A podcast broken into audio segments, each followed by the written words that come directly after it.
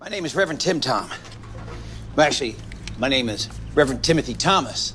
But my friends, and you are my friends, call me Reverend Tim Tom.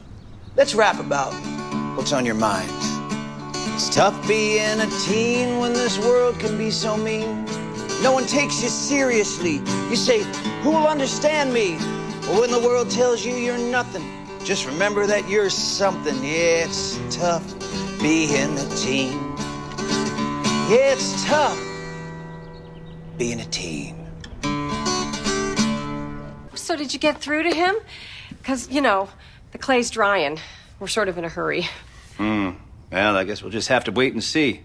Wait and see. Okay, look, I took a quilt out of the oven and heated you a lasagna. No offense, but I expected some real results here. I know you're frustrated, Frankie. And you know why that is? Because it's hard being a parent.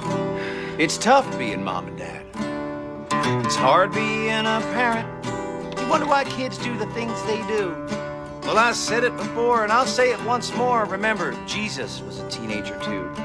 Mary wondered if he'd be okay, but he turned out to be a super nice guy in every way. He did, yeah. It's hard being a parent. It's the toughest job you'll ever do, and it's the most rewarding too. Remember how they used to spit up on you? But don't worry, this will pass too. Yeah. It's hard being a parent.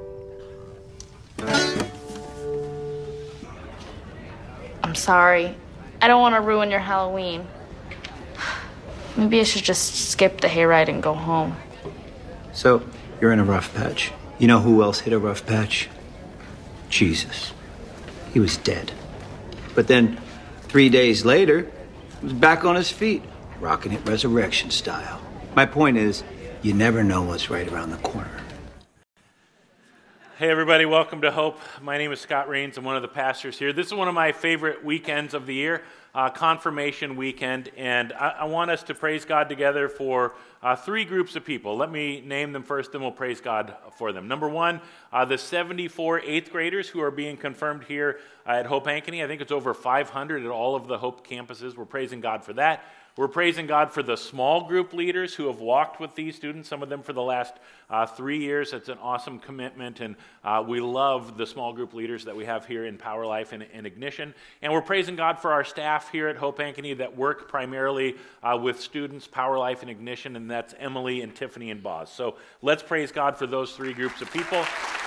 We are really, really uh, thankful for you. We praise God for you.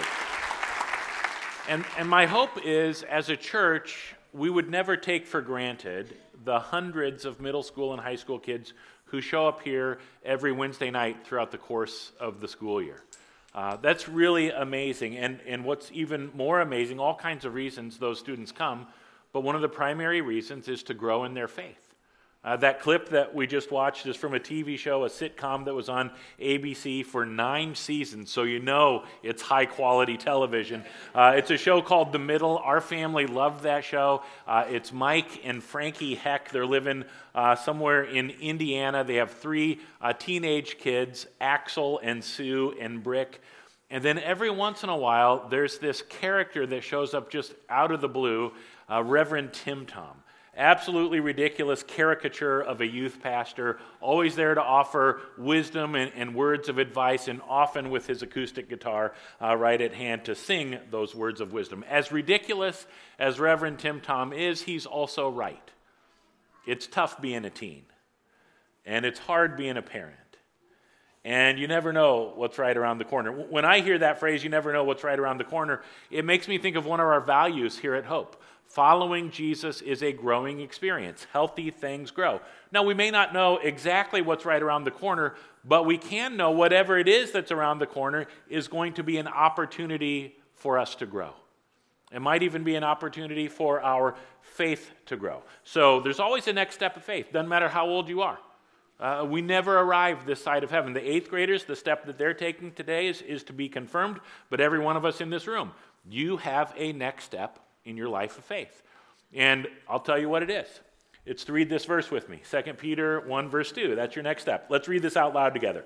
Uh, May God give you more and more grace and peace as you grow in your knowledge of God and Jesus our Lord.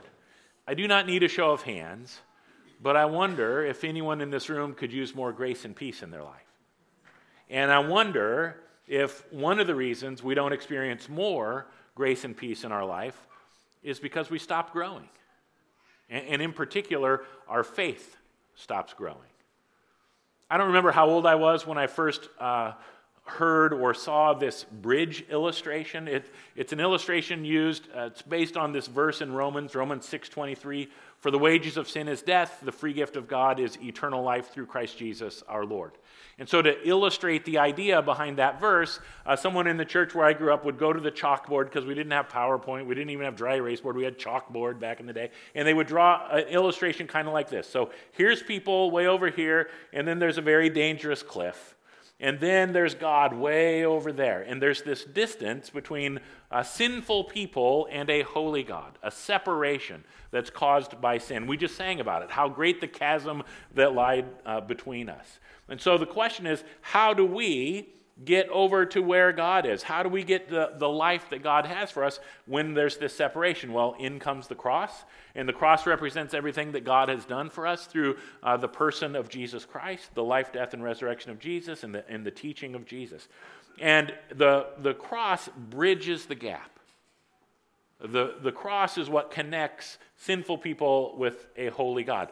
And as I understood it early on in, in my life of faith, Jesus has done this for me. Now it's up to me to take a next step of faith.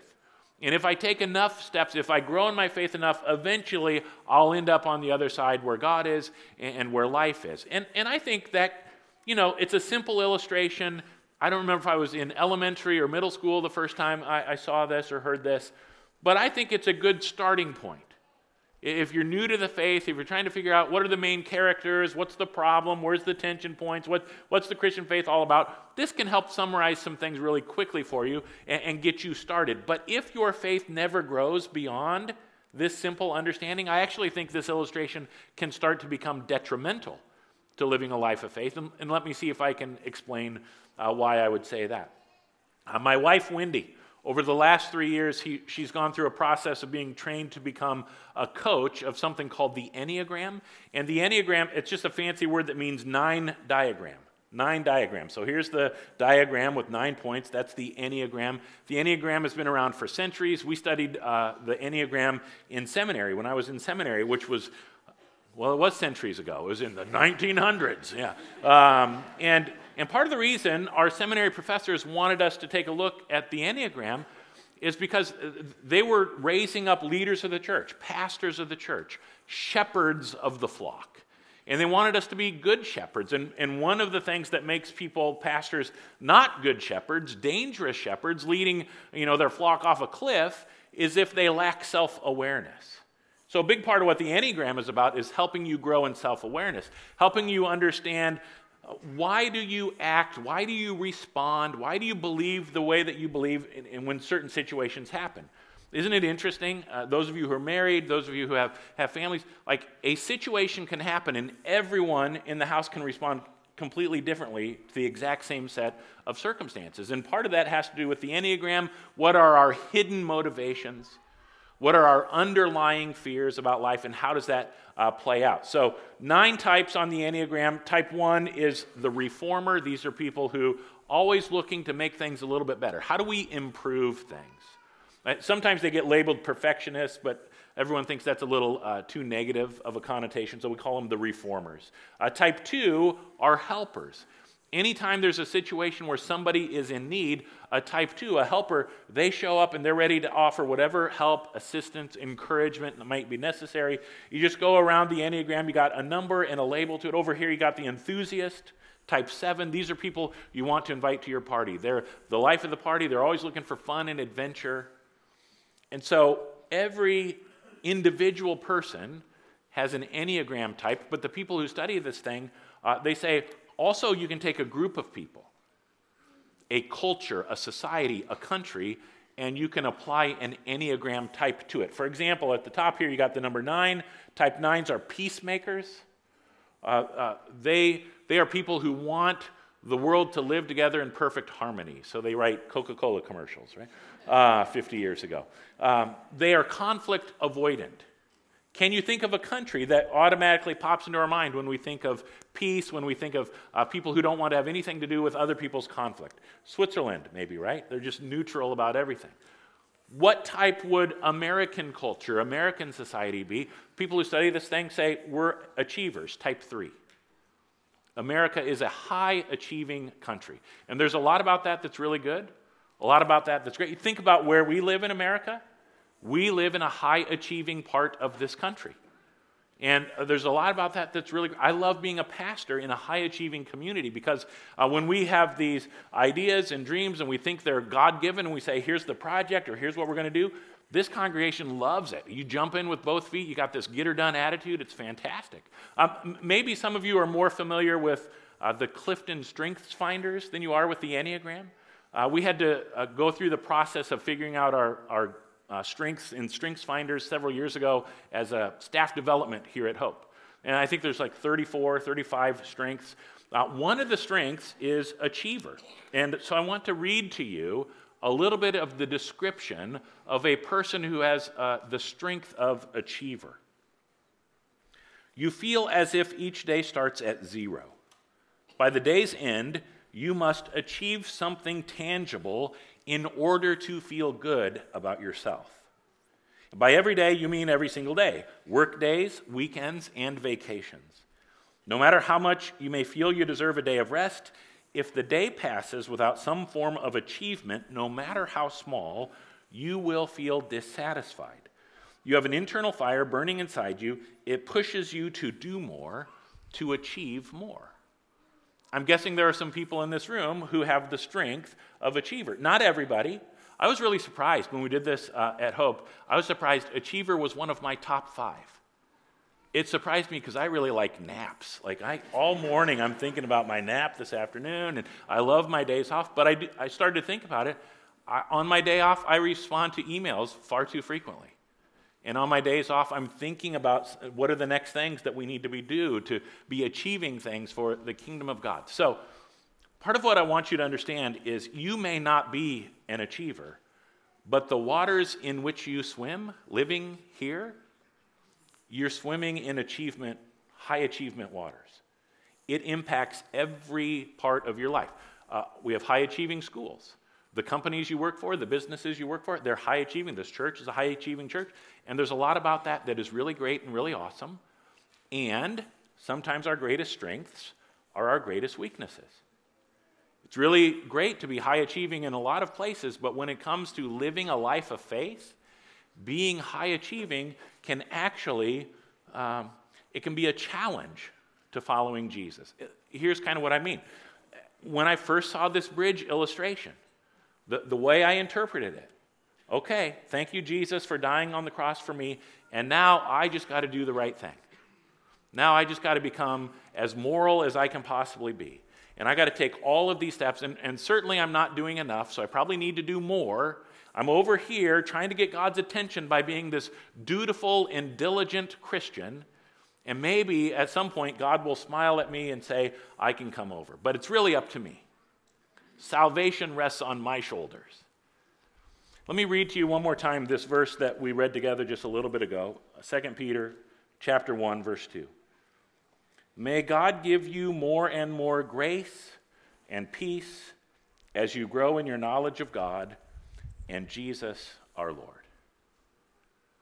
If your understanding of faith, your understanding of follow Jesus is I have to work really, really hard and do all the right things and probably do more right things. I have to somehow earn God's love, God's approval. I have to do enough so that God is at least not angry with me.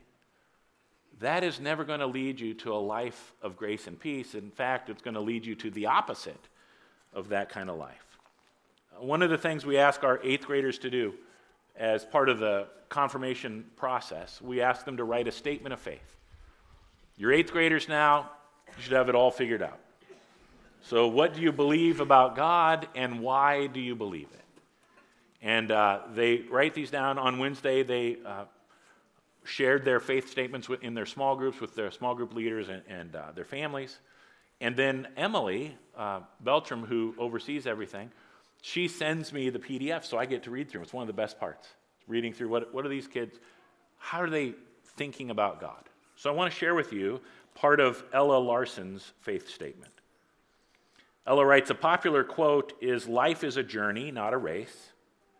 As a middle schooler involved in many activities, sometimes each day feels like a race. Can I get a witness from the congregation? Um, going from school to after school sports to music lessons to dance and then homework, my schedule can be tough and demanding. In addition, many of my activities compete on some level. When at a soccer tournament or a dance competition, sometimes we win and sometimes we don't. At times, I've been disappointed that I didn't receive a good score or place in the top 10. It's fun to win, to celebrate with friends, and even receive a trophy or medal. However, what I have learned is that these victories are kind of hollow, and the feeling only lasts so long. Then I start preparing myself for the next tournament and the race continues. And here's how Ella ends this part of her faith statement I have learned that religion offers a different type of race. I've learned that religion offers a different type of race. Following Jesus is a different type of race. It's a kind of race that leads to a life of grace and peace, in part because it's a different understanding of knowledge. That verse we've looked at a couple of different times, Peter says, Grow in your knowledge of God. And in this part of the world, when we see the word knowledge, we almost immediately jump into our heads. We're talking about head knowledge. And if I'm going to grow in my knowledge of God, I got to fill my head with all kinds of information that I can retain at a moment's notice. So I'm going to memorize the books of the Bible. I'm going to memorize Bible verses and uh, the Apostles' Creed and the Lord's Prayer and the Ten Commandments. And maybe I should even try memorizing Luther's Small Catechism just for fun. And if I do all of that, that's how I'm going to grow in my knowledge of God. And for sure, that's part of the growth that our eighth grade students have had these last three years. There are things we wanted them to learn. And so we help them learn these important things that we think will actually be helpful to them as they live a life of faith into adulthood. But we want them to grow in a knowledge that's more than just head knowledge. So uh, typically, when we're teaching and preaching uh, from Scripture here at Hope, we use the New Living Translation of the Bible. This weekend, intentionally, uh, we asked our Bible readers to read a, a, paraphrase of the English translation of the Bible. It's a paraphrase called The Message. So here's verse 3 from the Message, and let's read this out loud together. Read it with me. Everything that goes into a life of pleasing God has been miraculously given to us by getting to know personally and intimately the one who invited us to God, the best invitation we ever received. Verse 2, Peter says, Grow in your knowledge of God. And then verse 3, he expands on, like, what does that actually look like? How does that play out in our life? And he says it happens by getting to know personally and intimately Jesus, the one who invited us to God. So, biblically speaking, knowledge getting to know God, it's more than just an academic or intellectual pursuit. That's part of it. Emily said last week when she was preaching, like, we do not ask people to check their brains at the door when they come to worship at Hope. We want you to think. God gave you a brain for a reason. Worship the Lord with all of your mind, but understand faith is bigger than just that. Faith is a relational pursuit. Uh, the Old Testament Hebrew word for know is yada. Everybody say that, yada. That's kind of fun, isn't it? Uh, some of you are Seinfeld fans. You remember the yada, yada, yada episode? It comes right from this word, seriously. Um, telling a long story, trying to make it short, fill in the blanks, you just say yada, yada, yada. You know, you know, you know. So, yada shows up uh, over 900 times in the Old Testament. Real important Old Testament word. One of the first places it shows up is Genesis chapter 4, verse 1.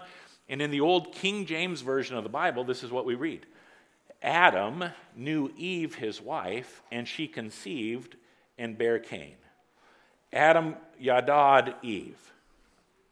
Hopefully, I don't need to explain to you this is more than an academic or intellectual knowing.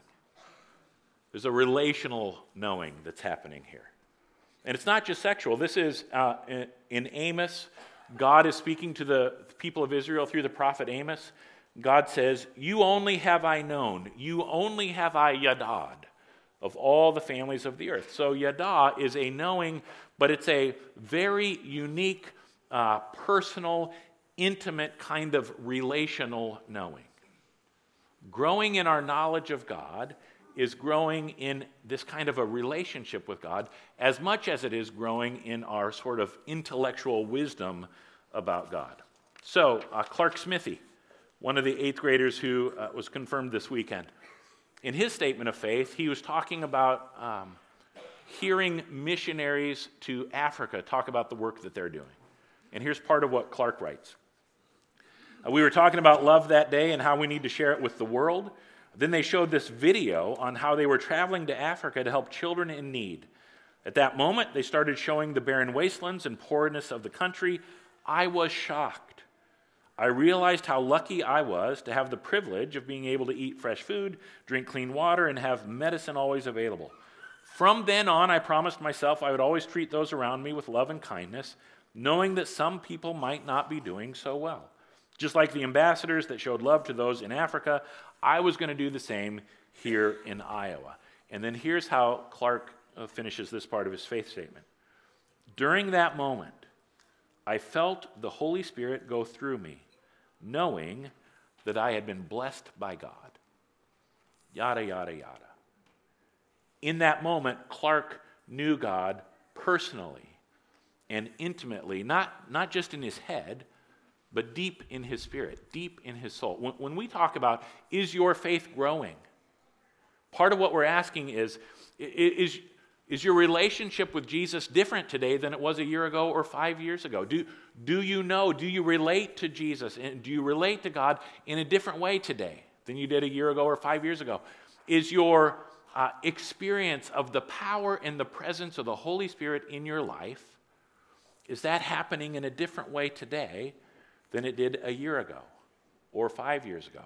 And if the answer to those questions is no, we would love to help change that and explore what would it look like for you to grow in this relational knowing of who God is in a personal and intimate way in your life, in your marriage, in your family, in your friendships, in the way you do your job. When we celebrate confirmation, yes, there are things that we hope the kids know.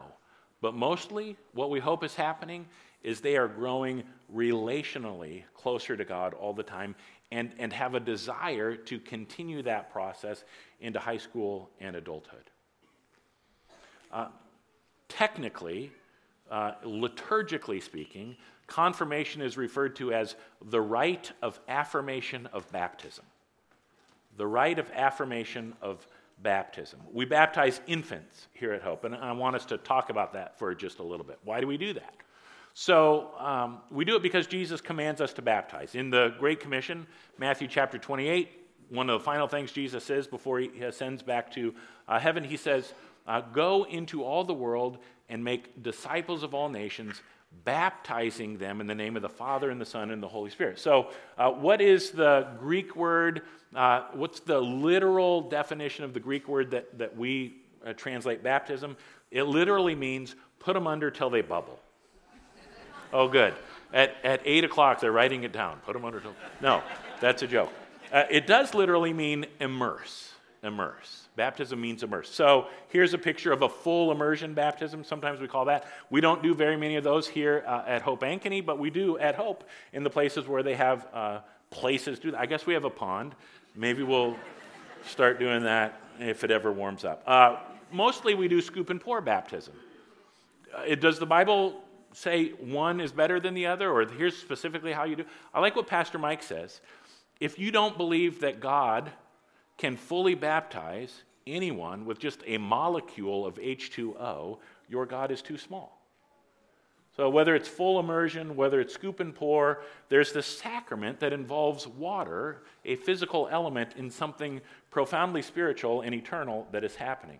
If baptism means to immerse, one of the ways to think about that is yes, there's the sacrament of baptism, and then there's what Peter's talking about here immerse yourself in the things of God. Grow in the knowledge of God. Immerse yourself in the teachings of Jesus, the, the way of Jesus, the life of Jesus. Let God's grace and peace cover you from head to toe. Immerse yourself in that. Immerse yourself in the life of God. Now, there are some people who read through the Bible and they come to the conclusion we should only baptize people once they are old enough to make a statement of faith, like what the eighth graders are doing. If you can clearly articulate why you have faith in Jesus, why you believe Jesus is, is your Lord and Savior, then we can baptize you. But it's all about faith. You've got to have faith in order to be baptized. And infants clearly don't have faith, so why would we baptize infants? They can't write a, a statement of faith. So, if that's you, if that's what you believe, we should only baptize people old enough to write a statement of faith. I'm so glad you're here because I want to introduce you to Count Zinzendorf. Now you're glad you came to church, aren't you? A little historical context. I'm not sure if Count Zinzendorf really looked like this or not, but um, you know, if you go looking for historical evidence early on, right after Jesus' commandment to baptize people, um, you cannot find any historical evidence that the early church refused to baptize infants. You can find historical evidence that an adult would come to faith and the disciples, the apostles, would go with them back to their house, and the entire household would be baptized. And we know from sociological reality, those households were filled with infants all the way up to grandparents, great grandparents, every kind of generation in, the, in those households. Uh, we also know that through the first 1500 years of church history, the church was baptizing infants. Then in 1517 comes the Reformation. Martin Luther, who is a, a Catholic priest, he saw some things, some beliefs and practices in the Catholic Church of his time that he thought, eh, I think we're getting off the tracks here a little bit. We need to reform some things. He was type 1 on the Enneagram, apparently. And he brought those um, suggestions to the church, and they didn't particularly like it, kicked him out of the church, and so the Protestant Reformation started. And one of the questions, the first, I don't know, 100, 150 years of the Protestant Reformation what parts of Catholicism are we like, yep, absolutely? And what parts are we going to do maybe a little bit different? Hopefully, you notice when we recite the Apostles' Creed, the eighth graders did that uh, during confirmation. We talk about our belief in the Holy Catholic Church. Not talking about the Roman Catholic Church. Uh, Catholic's just a fancy word that means universal. So, Catholics, uh, Assembly of God, Methodists, uh, Reformed, Lutherans, we're all on the same team because of our faith in, our belief in God the Father, God the Son, God the Holy Spirit. So, one of the questions was what about infant baptism? We're going to keep doing that in, in the Protestant church. Now, while they're having these conversations, the Enlightenment starts to unfold.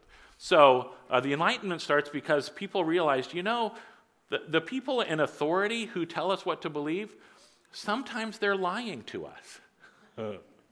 sometimes they don't know what they're talking about. Uh, people like Copernicus and Galileo are using the scientific method and they discover, oh, uh, Earth is not the center of the universe. The sun does not revolve around the earth. And then there's all sorts of other things that the authority figures were saying this is true, and everyone's like, I don't think so. And so, uh, as they're trying to figure out what, what should we believe, what is true, the, the trend, there was a shift during the Enlightenment, the age of reason, reason, if you can prove it to be true, logically prove it or using the scientific method to prove it, then that's how you know what truth is. And that shift started to impact the church. And I will say it reduced faith during that part of church history. Faith became, if you give intellectual assent to a series of propositional truths, if you say, yes, I believe this and this and this, A, B, C, D, if you believe the right things about the right kinds of things, then you can be a Christian. Then you can be a person of faith. So, for some of you, your experience of confirmation was all residue from the Enlightenment because you stood up in front of the church council, you stood up in front of the whole congregation, and you had to prove that you believed all the right things. And your palms are sweaty, and you know it's just awful, like trauma, trauma, trauma. It's all because they had reduced faith to just what do you know, what do you believe to be true in your head. Here comes Count Zinzendorf and says, okay, this is all well and good, and let's be careful in the church that we, we keep a consistent and biblical view of the importance of knowing. There's head knowledge, absolutely, but there's also a relational kind of knowing. Zinzendorf's one of the first guys to start using language that you hear us use around hope all the time. It's not so much a religion as it is a relationship. It comes from Zinzendorf. Zinzendorf says, you know, we're talking about should we baptize infants? Do infants have faith? He says, if you're capable of relationship, you're capable of faith. Let me say that again. I really want you to wrestle with this one. What do you think? What do you believe? If you're capable of relationship, you're capable of faith. Is an infant capable of relationship? Next week is Mother's Day. I would strongly encourage you not to say to any mother, infants are incapable of relationship. Most moms I know will tell you, we were in relationship before the baby was even born. I've been doing baptisms here at Hope for over 15 years now, infant baptisms, and we baptize adults as well. I used to always say, as part of the baptism liturgy, three things are necessary for baptism water, the Word of God, and faith. And it doesn't matter what order they come in. And that was sort of my way of appeasing people who didn't think we should be doing infant baptism. Uh, we've got water, we've got the Word, faith is going to come later, like when they're in eighth grade and they get confirmed. I don't say that anymore. And part of the reason I don't say, I still think those three things are necessary for baptism. But I no longer believe infants do not have faith or are incapable of faith. Part of the reason is because of Count Zinzendorf and his explanation of what is faith really from a biblical standpoint. Part of the reason is uh, we adopted a little girl 11 years ago. And I, I was thinking how silly it would be if we said, Saffron, you can live in our house you can eat our food. Uh, we'll clothe you, we'll educate you, and then when you're 13, 14, when you get to eighth grade, you can decide if you want to be a part of the family, and you can write out all the reasons why you want to be a part of the family. And if you say yes, then we'll adopt you. No. We adopt her right away. She belongs to the family right away. And then the third reason I no longer say infants do not have faith is because pretty much every time we do a baptism of an infant around here, something like this happens. Take a look. We welcome you into the Lord's family. We receive you as a fellow member of the body of Christ, a child of the same heavenly Father, and a worker with us in the kingdom of God. Can I borrow this little worker? For, I'm uh, not so little. Hi, buddy. Let's just go over here for a second. Make sure everybody can get a good look.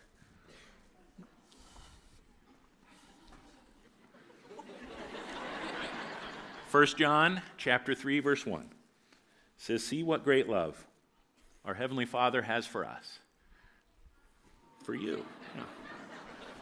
that we should be called children of God.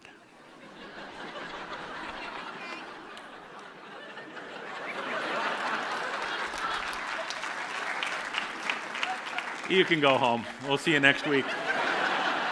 Uh, this is not an empty ritual, is it? God's doing something important and powerful deep in our spirits, reminding us who we are and how great God's love for each of us is. Praise God again for that love.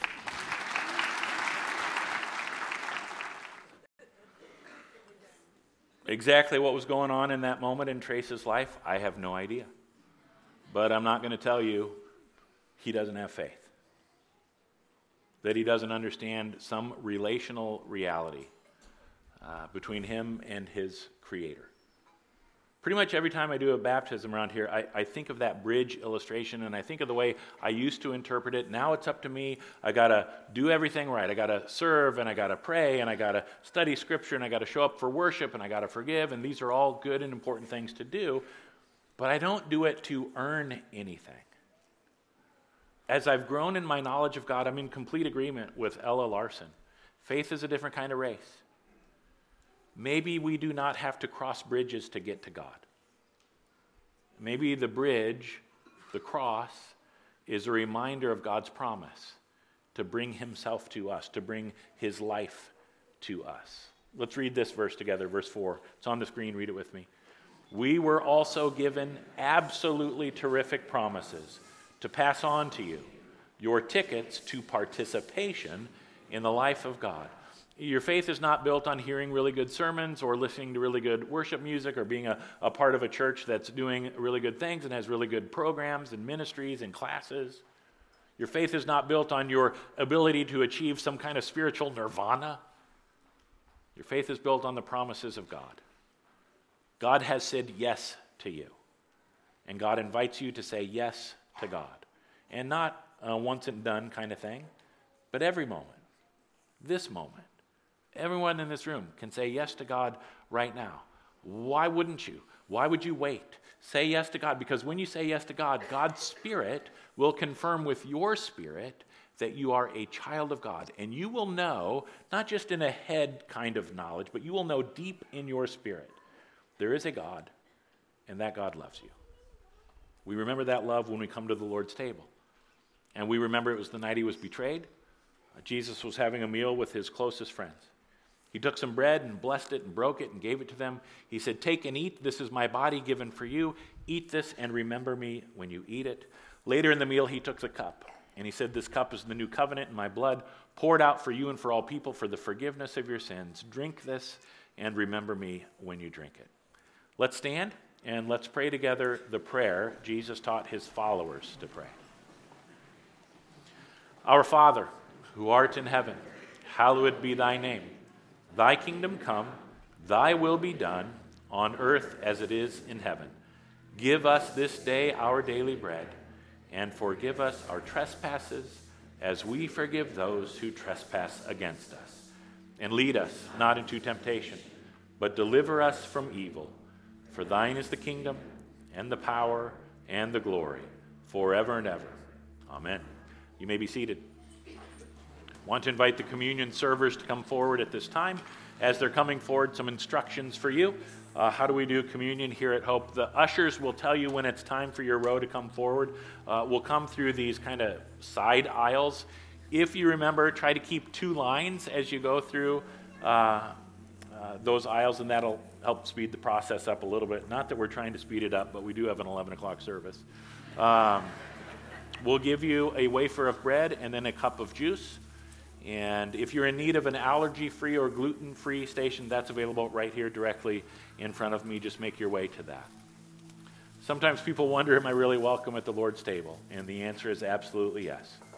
God says yes to you. God wants you to participate in the life of God and extends that invitation to you freely over and over again. So come and eat. All is prepared.